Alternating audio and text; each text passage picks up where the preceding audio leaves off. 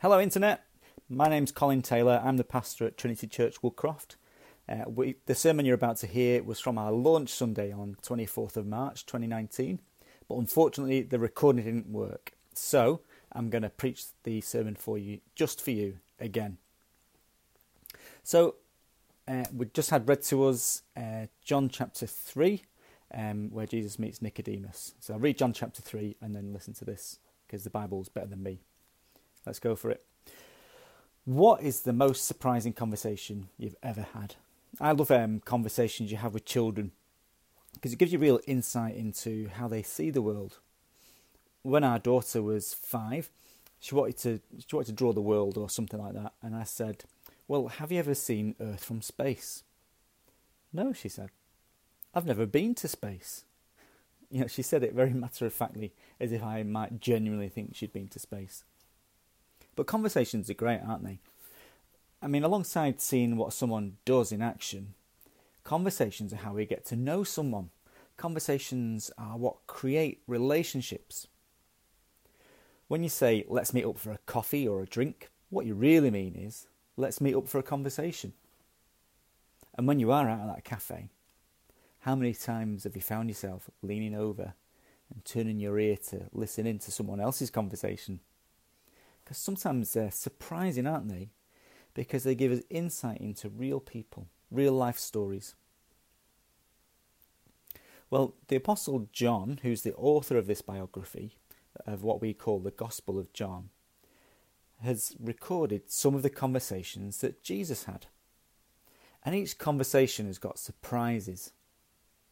In each conversation, Jesus causes the person he's having it with to rethink how they see Jesus, God, and the world. Now, I don't know where you're up to with Jesus, but can I ask you to put to one side for now any preconceptions and see what we discover from listening to this conversation that Jesus has with a religious man, Nicodemus? So keep uh, Bible open at John 3 and follow along to um, check the conversation for yourself. So, verse 1 uh, Nicodemus is a Pharisee on the ruling council, so he's a senior religious guy.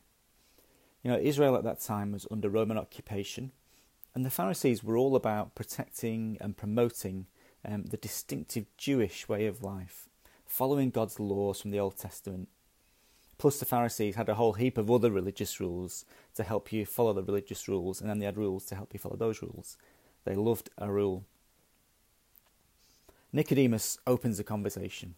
Verse 2 Rabbi, we know that you are from a teacher who has come from God, for no one could perform the signs you're doing if God were not with him. So Nicodemus is a religious bloke, and he wants to keep Jesus firmly in that religious bloke category, calling him rabbi or teacher. It's like, you know, if, you, you've ever really fancied someone and then they friend zone you, they make it really clear that in their mind you aren't in that category that you'd like to be in, friend zoned. Well, Nicodemus knows Jesus has been performing signs, so that's another way of saying supernatural miracles. So Jesus must be from God. But all Nicodemus expects from the conversation is more of what he's already got teaching. So I wonder is that the box that you have Jesus in? Because I reckon most people think there's something intriguing about Jesus. So do you think he's just a wise man? A good man with some helpful things to say? Jesus had more for Nicodemus, more for us than just teaching to talk about. So uh, we've got three sort of headings, points, if you like. So what, why, and how. So first of all, what? Jesus tells Nicodemus, the religious man, that what he needs is not more religion. He needs a fresh start. So John chapter 3 verse 3. Jesus replied, very truly I tell you, no one can see the kingdom of God unless they are born again. Now, Nicodemus was a religious man, um, or a God botherer, as my friend used to call me. So he would used to be thinking in this kind of kingdom of God sort of way. By kingdom of God, Jesus means God's good, right, and generous rule over people and the world. So God's good, right, and generous rule. Now Nicodemus would get that, but most of us aren't like, oh, how was your week? Yeah, it was okay, but the children have not been behaving like citizens of the kingdom of God. Now, most of us don't talk that way, but I think all of us have got a strong sense of what the good life is, and we're all trying to live it. I mean, what are your plans for the week coming up? And are you dreading them or are you looking forward to them? Well, I think it all depends on how well they line up with our idea of a good life. Each of us is religious about our work, our families, our money, all areas of our lives, helping create that good life. We don't think in terms of the kingdom of God, probably, but all of us do want things like peace, justice, approval, happiness. And we can all think of areas in the world and in our own families where we would like to see peace and justice, more of it. Throughout the Bible, God gives us little glimpses of what life looks like when His kingdom is in full effect. And it is that good life we dream of, but on steroids. No tears, no pain, no injustice. So, really, in a way, we're all looking to see the kingdom of God. Nicodemus thought he understood the kingdom of God. He thought that if he just followed enough rules, had the right teaching, he'd be a shoo in for the kingdom of God. But what he failed to see was that none of us can get there by ourselves.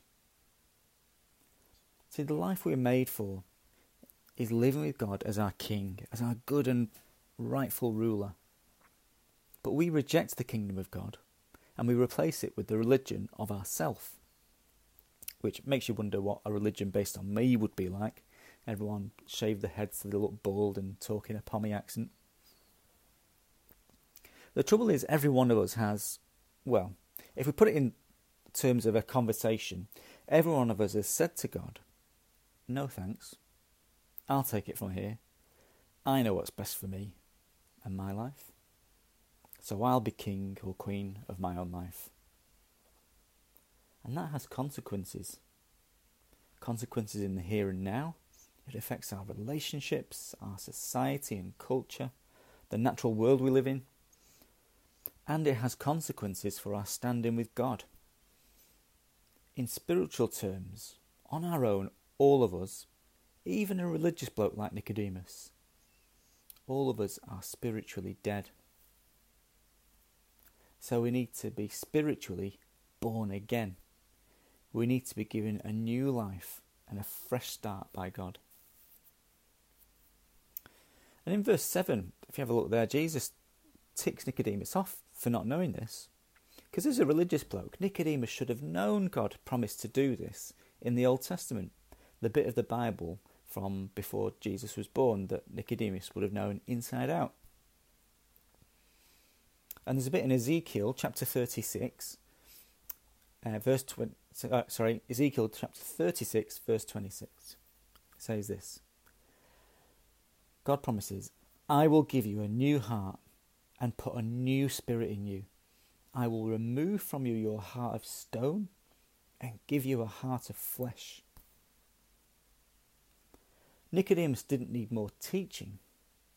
He didn't need more religion. He needed a new heart. However much good stuff we have done or will do, we can't fix ourselves. To get this new heart, we must be born again. So, how can this be? Nicodemus asks, verse 9. That's our next heading. How? How do we get to be born again? Well, like our natural human birth, it's not something that we do, it's something that's done to us. being spiritually re- reborn is something God does to us when we believe in Jesus. In verse 14 and 15, Jesus says something that sounds sounds strange to us, but Nicodemus would have got it straight away. So, verse 14 Just as Moses lifted up the snake in the wilderness, so the Son of Man must be lifted up, that everyone who believes may have eternal life in him. So, Jesus is on about the curious case of the snakes in the desert from the book of Numbers, chapter 21. God's people had escaped from Egypt, they're camping in the wilderness, and God's given them has given them everything they need. And so, of course, they whinge about it. So God punishes them with a plague of snakes. Some get bit and die. We'll pick it up in chapter 21, verse 7. So Moses prayed for the people. The Lord said to Moses, Make a snake and put it up on a pole. Anyone who is bitten can look at it and live. So Moses made a bronze snake and put it up on a pole. When anyone was bitten by a snake and looked at the bronze snake, they lived. A snake, a symbol of evil, of poison, of death, was to be raised up on a pole and looked at so that they might be saved. And so the Son of Man, Jesus, must be lifted up. Jesus is telling Nicodemus that he is going to be raised up on his pole of death, going to suffer and die on a Roman cross, so that everyone who believes may have eternal life in him. But again, how? How does death bring birth? How does Jesus dying make us born again? Well, remember how Nicodemus friend zoned Jesus into being just a teacher? Well, Jesus reveals in his conversation he is much more. So, John chapter 3, verse 13. No one has ever gone into heaven except the one who came from heaven, the Son of Man. See, Nicodemus had put Jesus on an equal footing as himself, calling him teacher. But when Jesus calls himself Son of Man, he's putting himself on an equal footing with God. It's the most controversial thing anyone has ever said to Nicodemus. I've noticed Australians are not keen on people who really big know themselves, are they? On a tall poppy. So if you get stuck next to somebody at a wedding reception, say, or at work, who drones on and on about how in their gap year they learned survival skills when they spent doing charity work in the rainforest, you'd be pretty bored. But if that person turned out to be Bear Grylls, you might not find the conversation as boring. And you'd certainly be thankful to be stuck with him if that same person if you crash landed in a rainforest and needed some survival skills. These conversations with Jesus, according to Jesus himself, they aren't just conversations with a religious teacher, as Nicodemus believes. They are conversations with God. So, what is God telling Nicodemus here? And what is he telling us through this conversation? Jesus is pointing us to his willing sacrifice of himself on a Roman cross. See, Nicodemus would have been well aware of his own guilt. He'd have followed rules, offering animal sacrifices himself at the temple, um, a sort of physical way of showing that sin causes death, that sin's serious and needs pain for. But those sacrifices were just symbolic. They never truly dealt with the problem of our rebellion against God. Jesus is saying that the cross will be enough to take away the guilt of Nicodemus, enough to take away my guilt, enough to take away the guilt of the whole world. On the cross, Jesus took all the consequences of our rebellion against God onto himself. And because he was perfect, because he didn't have any of his own wrong to be punished for. His death for us on the cross pays the price for our rebellion. It gets us off the hook, washes us clean from guilt. No more sacrifice is needed. Jesus' death on the cross wins us, verse 15, eternal life in him.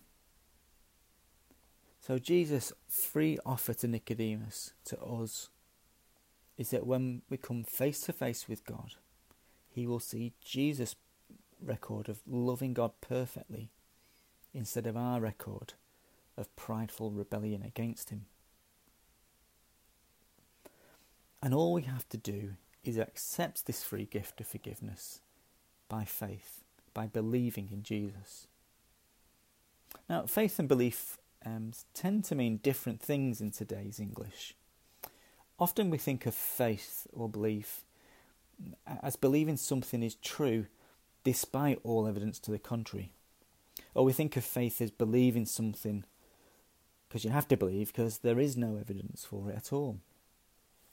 But biblical faith, the kind of faith Jesus is calling for here, is to rely on Him. To rely on Him. Faith is a re- biblical faith is a reasoned decision on the basis of the evidence, on the basis of eyewitness reports, on the basis of experience, of conversations. A decision, a reasoned decision to rely on Jesus to save us. In a similar way, you look at a chair and weigh up if it's worth sitting on or not, whether you think it's going to hold you up. You make a reasoned decision based on the evidence before you.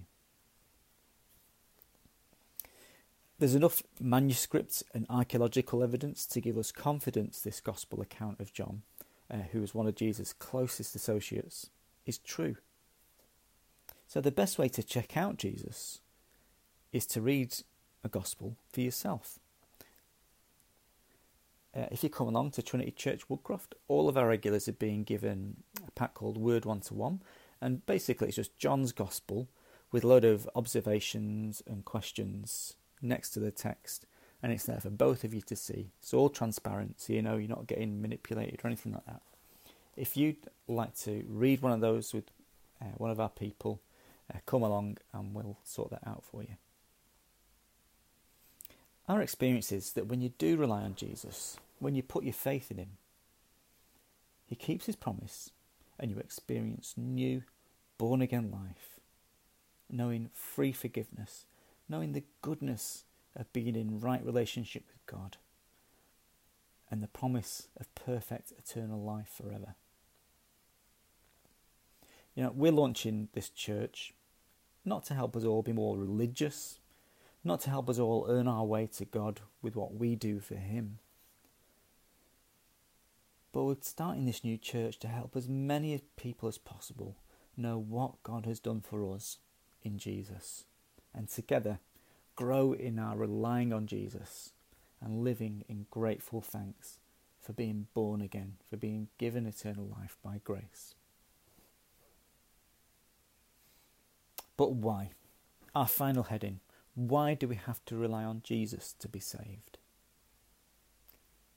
Because God loves us. See, we know people through conversation, but we also know them through their actions. This is how we know what God is like. See, God's very nature is love, pure goodness. And part of being perfectly loving is to be perfectly fair and just. Our response to his perfect goodness has been to reject his love and go our own way. And Jesus says our default position is that we deserve to be condemned. And yet, God has loved us. Not with an airy, fairy, warm, fuzzies kind of love, but in a very particular way. So, John chapter 3, verse 16. For God so loved the world that he gave his own one and only Son, that whoever believes in him shall not perish, but have eternal life. This is the way God has loved us by Jesus, God the Son, becoming one of us, choosing to suffer and die so that we don't have to.